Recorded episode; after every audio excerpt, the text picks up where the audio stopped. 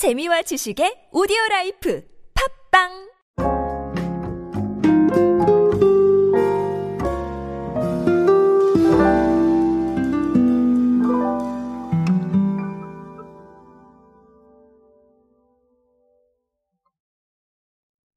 여러분 웹드라마 많이들 소비하시죠? 저도 마찬가지입니다.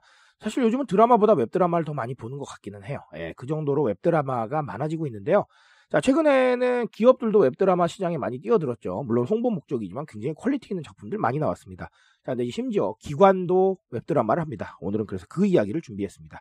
오늘은 대구 달서구 이야기로 함께 하도록 하겠습니다. 안녕하세요, 여러분. 노준영입니다. 마케팅에 도움되는 트렌드 이야기. 자, 그리고 여러분들께서 동시대를 이해하기 위해 반드시 필요한 네, 트렌드 지식들 제가 전달해 드리고 있습니다. 강연 및 마케팅 컨설팅 문의는 언제든 하단에 있는 이메일로 부탁드립니다. 자, 방금 말씀드린 대로 대구 달서구가 관광 홍보의 다변화를 위해서 MZ 세대를 주로 타겟으로 한 창작 웹드라마 달프의 하루를 제작을 했습니다. 자, 10분 정도 짧은 영상 컨텐츠인데요. 최근 아이돌 그룹의 수만큼이나 굉장히 다양해진 팬 문화. 자, 요걸 좀 재밌게 어, 표현을 했어요. 자, 그래서 음, 와인업 미디어하고 협업을 했고요. 음, 조금 힘 있는 채널에 공개가 돼서 네, 상당히 좋은 반응을 얻었습니다. 자, 근데 달서구니까요. 당연히 홍보 목적이니까 뭔가가 들어갔겠죠. 그래서 대표 관광지들, 뭐 대명 유수지, 대구 수목원, 월강 수변공원, 자, 이월드 이런 것들이 배경으로 나옵니다.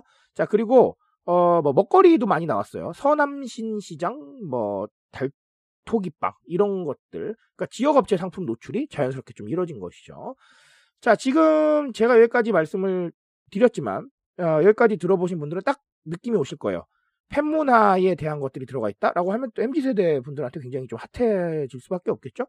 자 그리고 과거를 한번 생각해 보면 홍보 목적으로 만든 웹드라마나 아니면 콘텐츠는 정말로 진짜 너무 홍보 같았는데 어, 소위 말해서 좀 너무 진짜 표현이 그렇지만 기관에서 만든 것만 같은 그런 느낌들 딱딱하고 좀, 네, 좀 우리가 딱 생각하는 그 느낌. 자, 근데 지금은 기관도 그렇지 않다라는 겁니다. 자, 정말 작품 하나를 만들어내는, 그리고 백그라운드로 홍보 목적을 달성하는 이런 컨텐츠화가 굉장히 잘 이루어지고 있다라고 예, 말씀을 드리고 싶습니다. 자, 어떻게 보면 기관도 이렇게까지 적응을 하는데 우리가 적응을 못하고 있다라는 거는 네, 아, 조금 아쉬운 일이다라고 오늘은 그렇게 생각하고 들어가셔도 되겠습니다. 아, 컨텐츠에 대한 부분들 정말 신경을 많이 쓰셔야 돼요. 제가 시몬스의 사례도 말씀을 드리고 어, 강연에서는 뭐 삼성증권이라던가 이런 컨텐츠들 아니면 삼성전자 어, 예능 컨텐츠들 이런 것들 많이 사례로 말씀을 드리는데 자 이렇게 컨텐츠가 많아져야 되는 이유는 너무 당연하잖아요. 광고에 대한 접근이 떨어지고 있고요. 그럼 그 광고를 대체해야 될 거 아니에요. 어떻게 대체하실 겁니까? 대중들이 재미있을 만한 컨텐츠나 아니면 대중들이 의미 있게 느낄 만한 그런 컨텐츠들 제공을 해줘야 이 컨텐츠 보면서 우리 마케팅 메시지에 노출이 될 거 아니에요. 자, 광고가 지금 효과가 떨어지는데 광고 계속 집착하시는 것도 문제예요. 그렇죠? 뉴미디어 방식에 맞게 뭔가 바꿔가야 된다라는 거죠. 자, 그런 시도 중에 하나가 바로 이 컨텐츠라는 겁니다. 그렇기 때문에 우리만 제공할 수 있는 컨텐츠에 대해서 끊임없이 고민을 하셔야 돼요. 이게 branded content거든요. 사실은요. 그렇죠? 자, 그래서 이런 컨텐츠로 소통하고 컨텐츠를 통해서 도달을 늘리는 이런 상황들 꼭 좀 고민하셔야겠다라고 조언을 드리고 싶습니다. 자, 그리고 하나 더는 아까 제가 뭐라고 말씀드렸죠? 10분 내외라고 말씀을 드렸죠. 아, 뭐 물론 우리가 short-form이라고 한다면 기준이 거의 1분에 맞춰져 있긴 하지만 자, 10분도 긴 거는 아니에요. 그렇죠? 즉 어, 뉴미디어에서 소비되는 컨텐츠의 이 running time에 잘 적응을 하고 있다라는 건데요. 제가 쇼폼에 대해서 말씀 많이 드립니다. 사실 많이 드리는데 어, 물론 다 쇼폼으로 가자 이런 얘기는 아니에요. 왜냐하면 목적에 따라서 좀 다를 수는 있잖아요. 그렇죠? 아닌가요? 맞아요. 그렇죠? 자, 목적에 따라서 긴 얘기가 필요할 수도 있어요. 자, 그렇기 때문에 어, 제가 말씀드리고 싶은 건 아, 무조건 다 짧게 해. 아이 왜 그렇게 길게 했어? 이런 얘기가 아니에요.